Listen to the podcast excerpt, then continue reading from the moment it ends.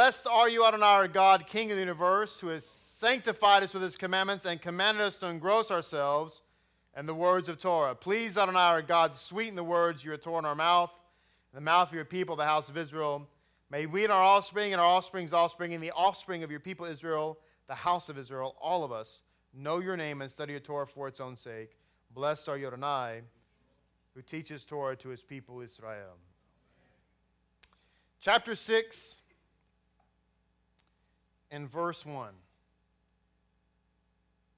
Hadassah, I'm sorry, excuse me. Would you go get my tablet off my desk? That'd be helpful. And thus God gives us daughters. Thank you, honey. and it came to pass when man began to increase upon the face of the earth, and daughters were born to them the sons of the rulers saw the daughters of man were good, and they took themselves wives from whomever they chose.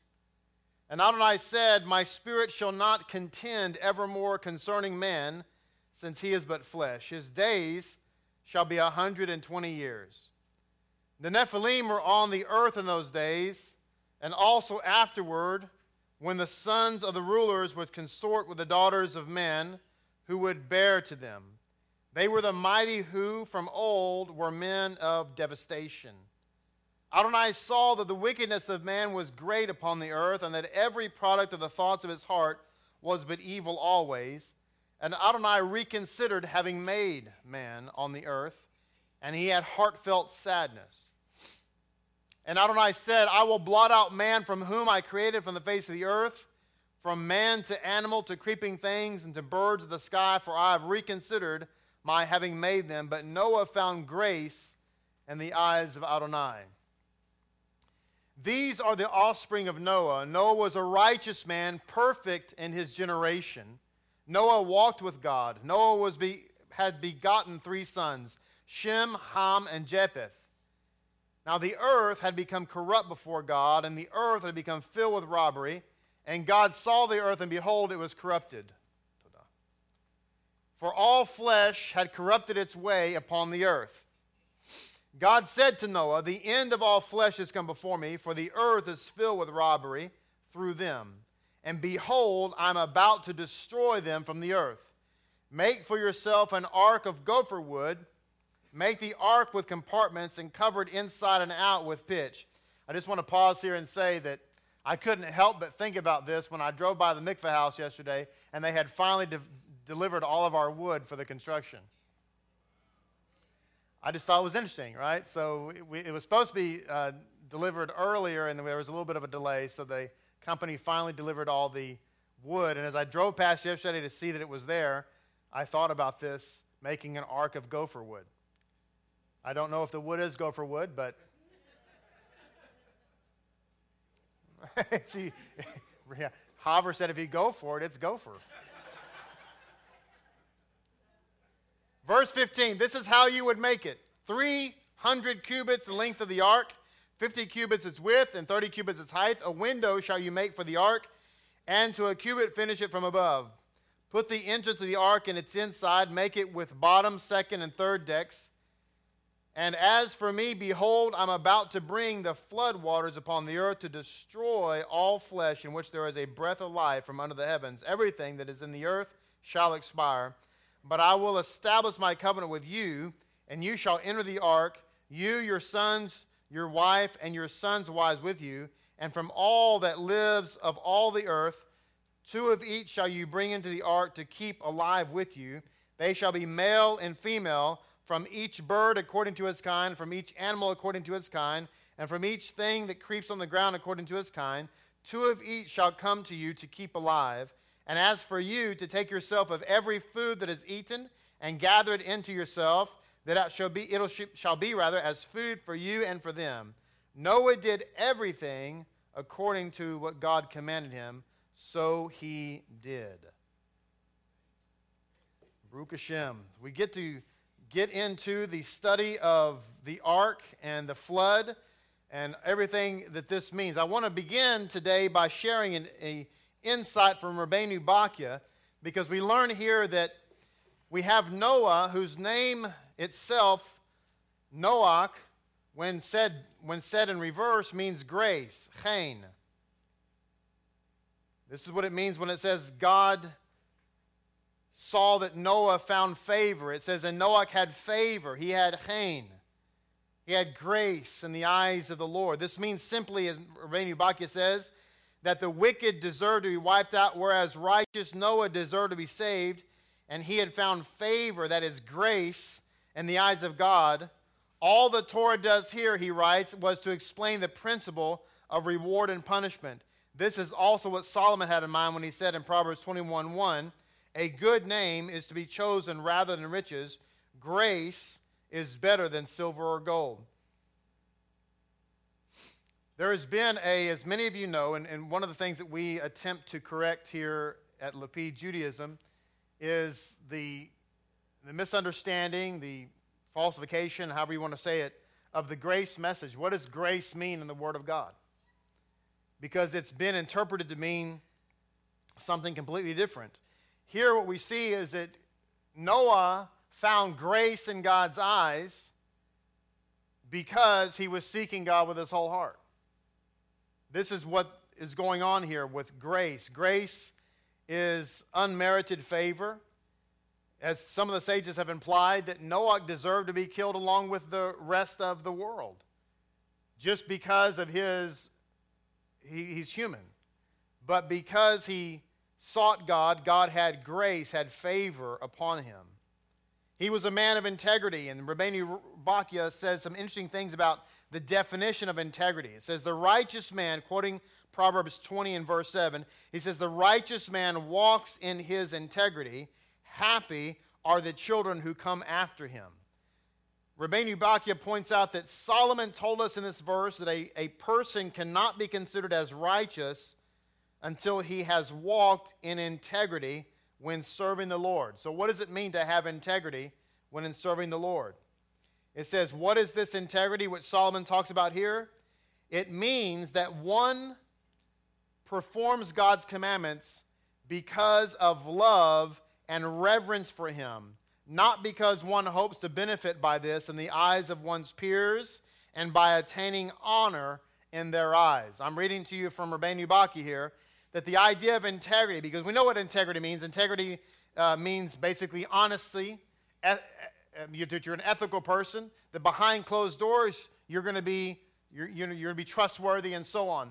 Biblically, here, when we're talking about obeying God's word, the concept of integrity, as brought down by the commentator here, Rabbeinu Bachya, means that when we serve God, that we're serving Him out of love of God. We're doing this because we want Him to be our focus. We want Him to be our purpose. We want Him to be our why. And our why cannot be and should never be because we're trying to gain something or earn something or derive a benefit from something. Nor can our why or should our why be that we're trying to impress someone or to gain honor from them or acceptance from them. Right? That's, the, that's integrity. Integrity means I'm serving God because of who He is and what He's done for me. You know, we, we give uh, our tithes and our offerings, and we know, all of us know, that the sages have made it clear because the Bible has made it clear that when we give tithes and offerings, we are going to reap a financial benefit in some way, shape, or form.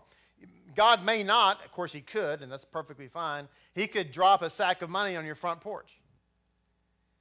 But a financial benefit could be that, you know what, that, that, uh, that air conditioning unit that was supposed to go out will just keep running.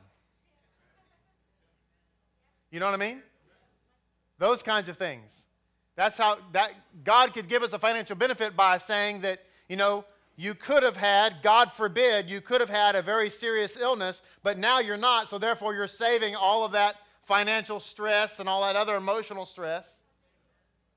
Having said all of that, we give our, the, the key word in, in giving tithes, let me put it this way, is the word giving. it's a gift. If I give somebody a gift, I should not expect anything in return for that. I'm giving them something. Let me just say, some people have a difficulty with handling money on Shabbat, so to speak. I don't want to get off into that, but tithing, tithing is not handling money on Shabbat. First of all, I gave a check today. A check is not money.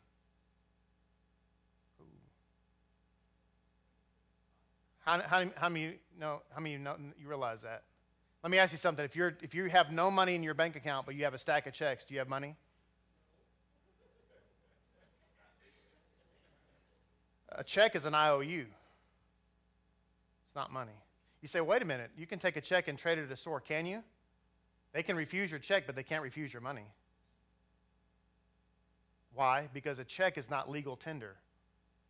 That's why they have a choice whether they can accept it. This is where you get into the Jedi skills. but it's still not handling money anyway. Because to handle money means you're not supposed to handle money in order to trade. When you come to tithe, you're not trading anything, you're giving it. This is a gift. It's a gift. Let me ask you this question Can you give a gift to your friend on Shabbat? Now, let me ask you a question Can you give a gift to someone on the Sabbath?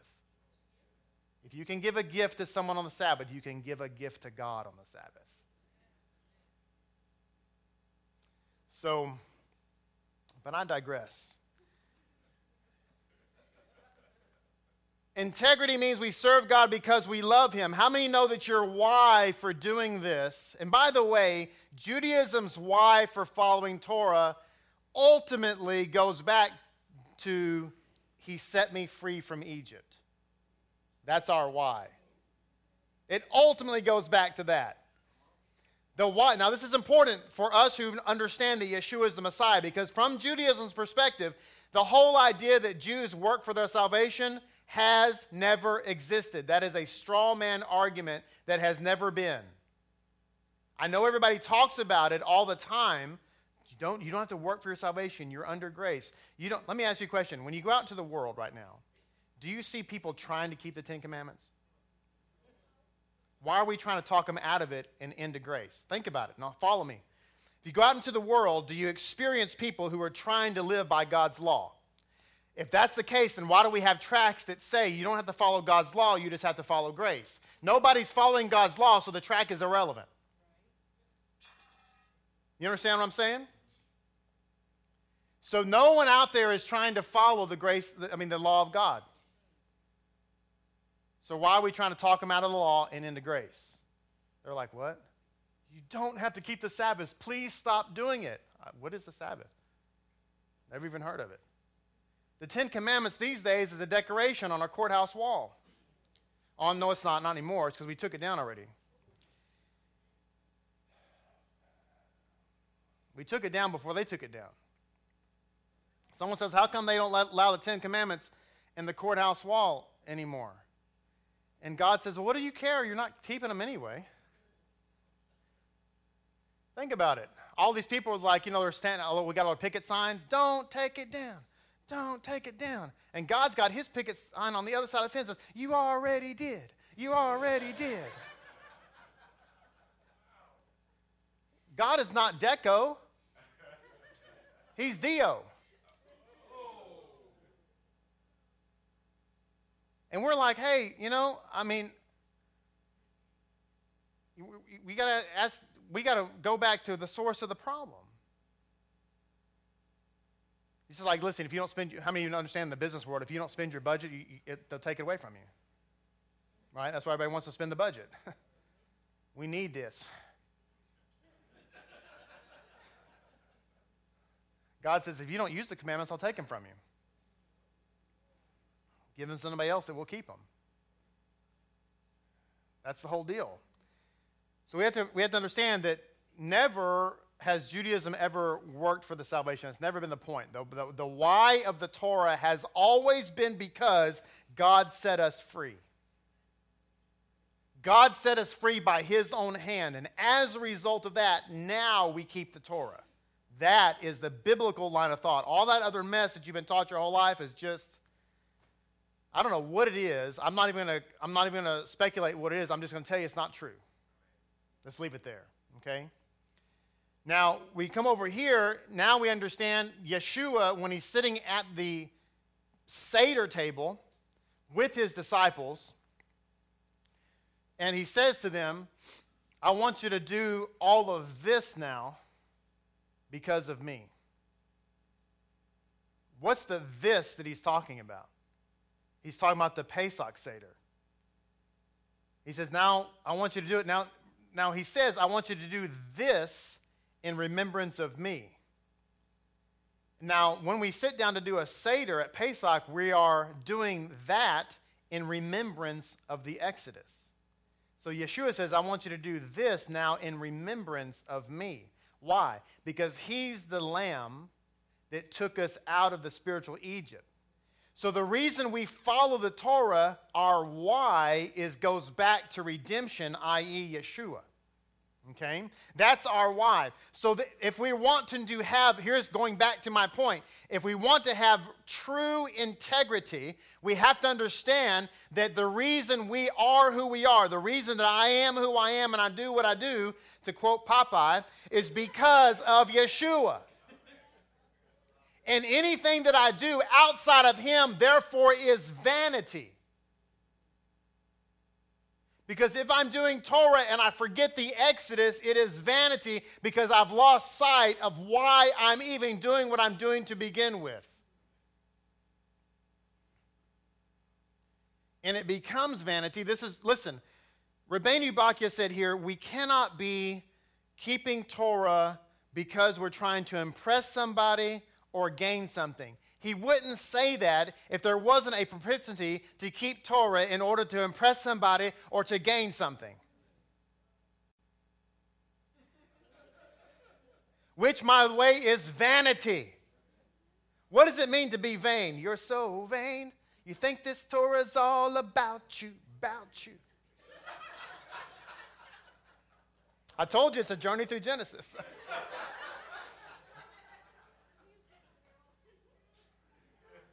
It's vanity because you're up there thinking, wow, this is all about me. All of this is all about me. It's all about how I feel and what I want and what I'm going to get. And see, it leads us into vanity. And again, I'm just trying to help people. When you go into the community and there's Jews out there who don't believe in Yeshua and they reject you as a legitimate Jew or whatever that nonsense is, and you're, and you're, you're like, oh, they rejected me. Did y'all caught? See, this half caught it. yeah. They rejected me. And Yeshua said, Come here, come here, come here. I, I love you. You know I love you, right? Right? For the sake of the holy and blessed be he, I now slap my son. Uh, uh, uh. They're rejecting me, not you. Because everything's great right?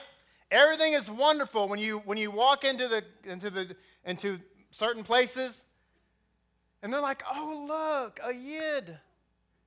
You're new to the community, yeah? Oh, great! This you look so awesome. Look at you. You're great, man. You want to come daven with us? I believe in Yeshua. You're out."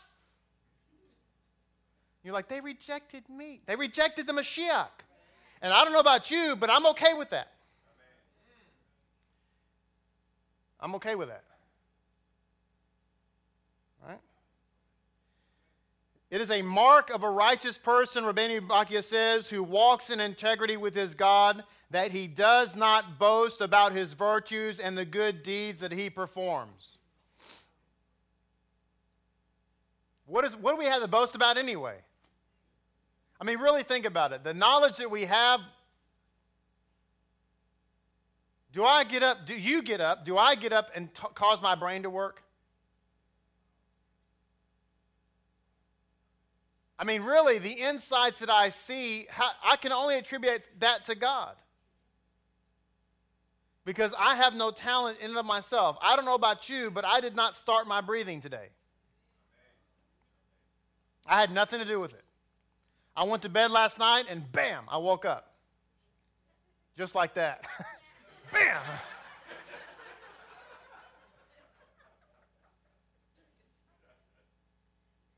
Proverbs 10 8 says, The wise in heart will accept the commandments. Let me read that because Proverbs is in the, the little Gideon Bible, so as we know it's scripture. Proverbs 10 8. Proverbs, a lot of times you get a New Testament with Psalms and Proverbs, so we know that's legit, right? Proverbs 10 8 says, Where he said, The wise in heart will accept the commandments. Let's read that again. The wise in heart will accept the commandments. What's the converse of that then? It says, Whereas the one who speaks foolishly will be afflicted. So if you're wise, you'll accept commandments. If you don't accept the commandments, then that makes you a. It's not difficult. It's not challenging, right? We just kind of work through it together. See the little bouncing ball. Da, da, da, says what Solomon meant was that the person who is truly wise gets hold. Say gets hold. Now, some, we have, colloquially here in Lapid, Lapid Nation headquarters, we have a little saying, and you know, it's, it's our little culture here, and it's get you some. And uh, it just means take hold of it. That's what that means. Take hold of this. Get you some means take hold of this, right? It's part of our culture here. So it's who we are. It says what Solomon meant was that the person who is truly wise gets hold of God's commandments with his hands and performs them without speaking about it with his lips. A person of integrity will just be doing God's work and doing God's will and not be boasting about it. Look what I know. Look what I do. Look what look how good I am and let me show you what how whatever whatever whatever. That's the person who's got their head down, just doing the work and not boasting about it. That's a person of integrity. And they're doing it because they love God. If we find ourselves serving God out of any other method besides loving Him, we're doing it wrong. Now, you have to have balance, like I talked about. You have to have a proper fear of God because God is God. But ultimately, we want to serve Him out of love of God. We have in there our, this portion of this chapter a discussion of God talking about the decline of society and what was going on. I just want to share some thoughts, some insights into what the specifics were regarding this. And I want to begin by sharing out of the Midrash Rabbah, chapter 26 and verse 5. Because on the one hand, what I'm about to read, most of you are going to pick up on, you're going to go, oh my gosh, that's happening now. And has been happening for a while. And that's true. We are definitely in the days of Noah. Now, that's the bad news is we're seeing the, the decline of society. But the good news is, is where it becomes dark, that's where the light shines the brightest. See, this is why I believe that Lapid Judaism has been raised up from the ash heap, as it were, now. You know, people say, well, I don't know, that's crazy. I've never heard of this before. You know, everything has started somewhere. Did you know that? Now, this is profound. This is deep. Everything that has ever been has, uh, has had a beginning, to include the planet. How many of you know that? Everything started somewhere, right? Even Judaism started somewhere, right? Started with Abraham. So you say, well, I don't know, this never happened before. Uh, precisely. God has to do something sometime, somewhere. It just so happens that you're the something somewhere, sometime. Here it is from whomever they choose. What was going on here now? We talked about the we read about rather the giants and so on, or the Nephilim.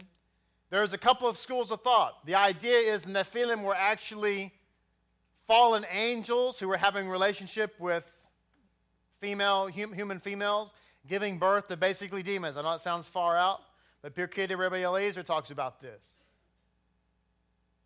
Some of the demonic spirits that we have that are around come from those unions. The other idea is that these are leaders who looked around and just took any woman they wanted, no matter who she was. And most particularly, there's a lot of discussion here about the prima nocta, that, that they would look at a woman who was about to get married, and they would go and take her on that wedding night, and so on. Very wicked. Now, the question becomes well, which is it? Is it fallen angels or is it the leaders? And the answer is yes. I believe both, both situations were going on. It was a, a, a time of great depravity. So it says, from whoever they chose, talking about the women, it says, this is a reference to males and animals. So, something else that was going on, in addition to all that, is that men would take men to be their spouses, and then they would take also animals to be their spouses. I'm sorry, can you say 2019? This is a reference to males and animals, as it says, Rabbi Huna said in the name of Rabbi Yosef, the members of the generation of the flood were not blotted out from the world until, listen to this, they were not blotted out from the world until they wrote marriage documents for the males marrying other males and animals. I'm just reading the Midrash Rabbah. That's all I'm doing. It says that the, the, the, the, the, race was not wiped out until they started having marriage documents written up for males marrying males and animals. And it says in the, in the insights perverse sanction. This is the name of the insight. Our midrash indicates that these sinful unions, in and of themselves, would not have been sufficient cause to destroy the world. It was only the marriage contracts that sealed the world's fate. For these contracts showed just how perverse the people had become.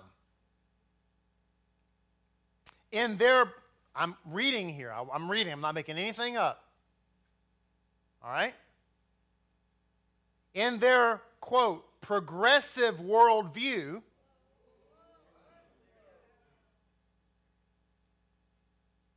there was no objective right or wrong. Everybody today has a subjective idea of what is right and what is wrong. I'm going to say something that's going to be uncomfortable. Are you ready? Now I got to be careful because people are just, sometimes they drop like flies around here. You get all scared and everything. Yeah. Rabbi, you said some things that made me feel uncomfortable. it is December 7th, right? Baruch Hashem. Thank you, God, for helping us defeat evil. Um, see the movie Midway, it was great. Uh, yeah, that's right, totally. Uh, I just said that people want to have subjective morality, right? Which means basically anything goes as long as I think it should go. I'm going to say this now, and I want you to hear me because it's true. That has even become part of religious people's ideas. I'm just going to throw this out there. In the church today, just you don't just look at it. In the church today, morality has become subjective. It's all about how the Spirit is leading you. That is a very, very flowery and very holy, righteous, sanctified way of saying, I'm doing whatever I want to do. That's called subjective morality. And let me tell you the horrendous indictment that is upon God, Hasve Shalom. If the Spirit leads Amet to do something, and then the Spirit leads Haver to do something completely different, that is a confused spirit. So now we're accusing God of being, of being duplicitous, multifaceted in his ideas. People say, well, you know what? God is leading you to do that, my brother, but He's leading me to do something else. What does that say about God? All that is, is I want to do whatever I want to do, and the, the card I'm going to use that you can't refute me on is God is leading me. And if you, if you say, no, He's not, you're like, oh, can't believe you said that.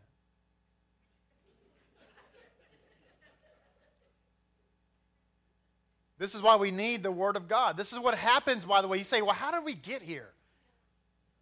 Some of you, most of you are intelligent and just, you know, not insane. You're thinking to yourself, Rabbi, you're right. I see it. It's true. I mean, it's obvious. You don't have to be a brilliant scientist to see it. It's so clear. How do we get here? And the answer is, is when you start nullifying commandments, you just keep going down the list. You say, well, I'm, I'm good with getting away for the food laws. You know, it's like they say when the Nazis were after the Jews, everybody was like, that's fine. And the Nazis were after, after the, uh, you know, the communists, that's fine. And the Nazis were after the, uh, the little uh, gypsies, that's fine. But when they came for you, and so when we start nullifying God's word, well, then when, when do we stop nullifying God's word? And now we've nullified God's word, we've, we've brought it down to a love commandment. And now love is being defined, uh, defined as love whoever you want or whatever you want. And now we're like, oh, no, no, we can't do that. And God's like, well, listen, you nullified my commandments a long time ago. Going back to the ones that were on the wall. You know who took those, pictures, those commandments down off the wall? God did. You say the devil took the Ten Commandments out the courthouse square. No, he didn't. God took them down because God said, Devil, take them down.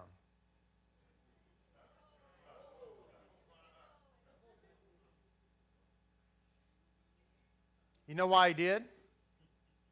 So that the people could begin to feel what it means to live in a godless world, that they might make teshuvah. Because as long as the pretty picture was up there, we were under the delusion that somehow we were doing that. Because after all, we had the picture. And if you have the picture, it means you're doing it. Right? It's like the guy that robbed the convenience store with a cross around his neck. No, that happened. You're like, well, how could he do that? Somehow wearing the cross meant he was doing something, even though while he was in the midst of committing armed robbery. So it says in the progressive worldview, there was no objective right or wrong. One's overriding obligation was to be true to himself. Oh my gosh. What am I? what's going on here? I'm reading this from the Midrash Rabbah. I'm not making this up. I'm just reading it line by line. True to himself. To express his personality by following his desires, whatever or wherever they lead. That's what people were into. The Midrash Rabbah or excuse me, Rabbeinu, uh, or, or, excuse me, I'm sorry, Rabbi Munk writes this. He says, there was also Hamas going on. Havers talked about this a great deal. Hamas. Well, I'm sorry, it's written in Hebrew, so let me make sure I'm correct. Chet Mem Samek Hamas, yes.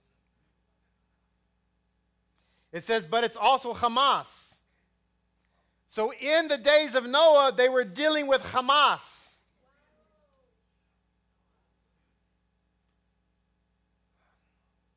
What's Hamas? It says Hamas, which leads a society to its destruction. The word means a crime committed through cunning or malice, a crime which human justice has not the means to pursue, a crime which only the voice of conscience could prevent. When this voice is smothered in a society wallowing in immorality, then nothing can avert a catastrophe. In other words, we know how to prevent armed robbery. You have laws and police. But how do you prevent people from stealing from each other in such a cunning way that you can't put your thumb on the crime? In other words, stealing and robbery and wanting to cheat people was at the core of who they are, and that's Hamas. See, this is why God is so into tithing. Because tithing teaches the opposite of Hamas. See, because I can, I can prevent somebody. Oh, golly, I told myself I wasn't going to do this. I'm going to try to be the kinder, gentler rabbi that makes everybody happy. Did you, did you get the scones? Did they come in?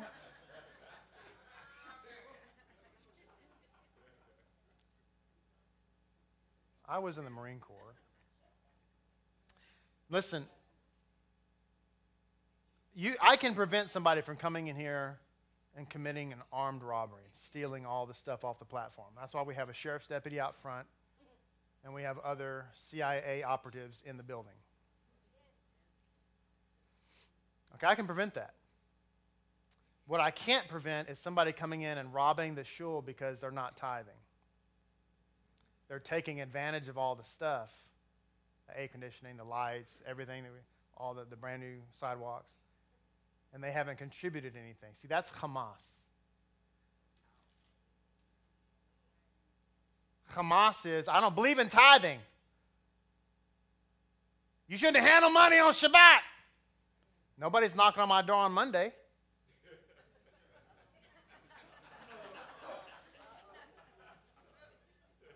See, that's just a that's just a pious way. Not not our people who give other days. Don't don't get me wrong, which is fine. You don't want to give on Shabbat. That's not a problem. I'm not talking about those people who actually do that. But sometimes that's just a pious way of getting around the giving, so that you can be Hamas. You can be part of Hamas. You can launch rockets into our shul. You can show up and steal everything around here. Nobody can put a finger on it. That's the point. Nobody can. It's like who stole the mezuzah?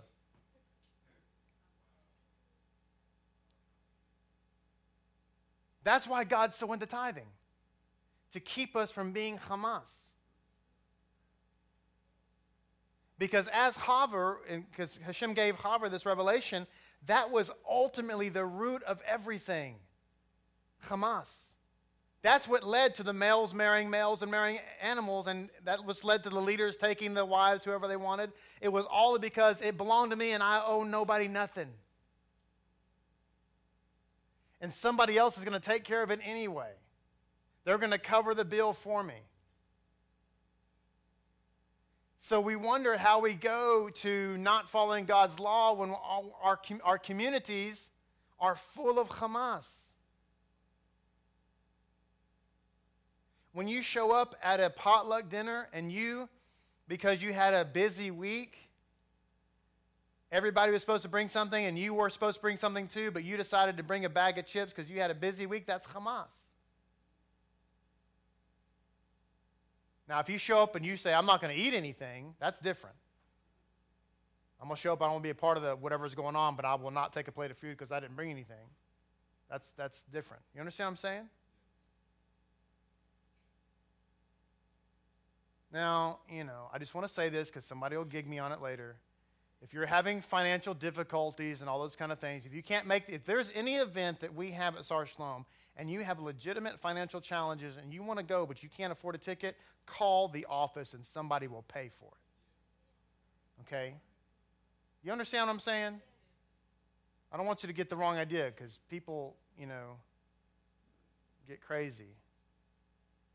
So just understand that. Believe that, trust that, know that. I got to, I got to, all right, so here we go. I want to share, I got so many insights, but let me just share a couple things here. I wanted to get to Hosea and Ezekiel, but this is Midrash Rabbah. Abraham was an, was an evangelist, it's talking about. Rabbeinu Bachya talks about Abraham the evangelist and his mission and what he went around trying to convince people to believe in the one true God. Midrash Breshit talking about the ark, Midrash Breshit um, 26 2. This kind of goes along with the theme of doing the commandments with a true love of God. He said, Rabbi Chaim Shmulevitz persists that a human being has the ability to invest in animate objects with special spiritual qualities and or powers. We learn about that in the Brit Hadashah, right, where they took napkins or whatever, or cloths, and they sent them out and like it brought healing to people. You say, that's so crazy. I know it's in Judaism. It's crazy. What's crazy about it is in the Midrash. it's also in the Bible because what did Elisha do when he said, the boy is dead? He gave his staff to Gehazi and said, put my staff on the boy's face. Why? Because that staff had been imbued with holiness. And so there's a discussion in here about why Noah didn't have children until he was so old.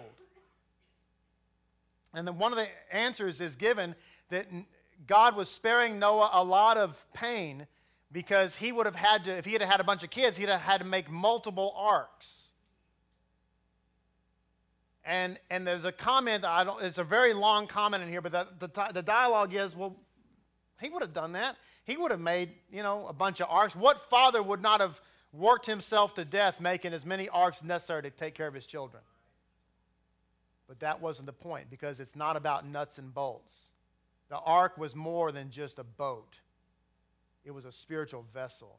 This is the thing about our Torah observance has to be more than just Torah observance. The ark that we're building has to be imbued with spirituality. This is the, this is the full comment. I'm going to take a minute to read it. Here it says, With this idea in mind, we can return to Noah's ark and suggest an answer to our question. That those questions are based on a false premise. That is, building an ark to protect against the flood was not a simple matter of working out the plans, preparing the materials, assembling the structure. If it were, then Noah could certainly have found a way to build as many arks as his family required. But the truth is that to survive the flood, Noah had to do more than the bare physical act of building a seaworthy vessel, of combining its many parts into a unified whole. He had to infuse that vessel with divine power of Yeshua, salvation envelop it in a bubble of heavenly protection, endow it with the spiritual capacity to serve as a refuge amid the raging flood and the cosmic upheaval that accompanied it. There was only one way for Noah to accomplish his task. He had to pour his heart and his soul into building the ark for the sake of God's honor. This, that is, to transform the entire construction project into a protracted public call for Teshuvah by graphically reminding the populace day in and day out over 120 years that the calamity was sure to come and that they would perish if they refused to repent and change their ways. And if that was the only effective way to build the ark, there was only one person who could do the work with all the devotion and self sacrifice required the great and righteous Noah himself. He could not delegate anything to others.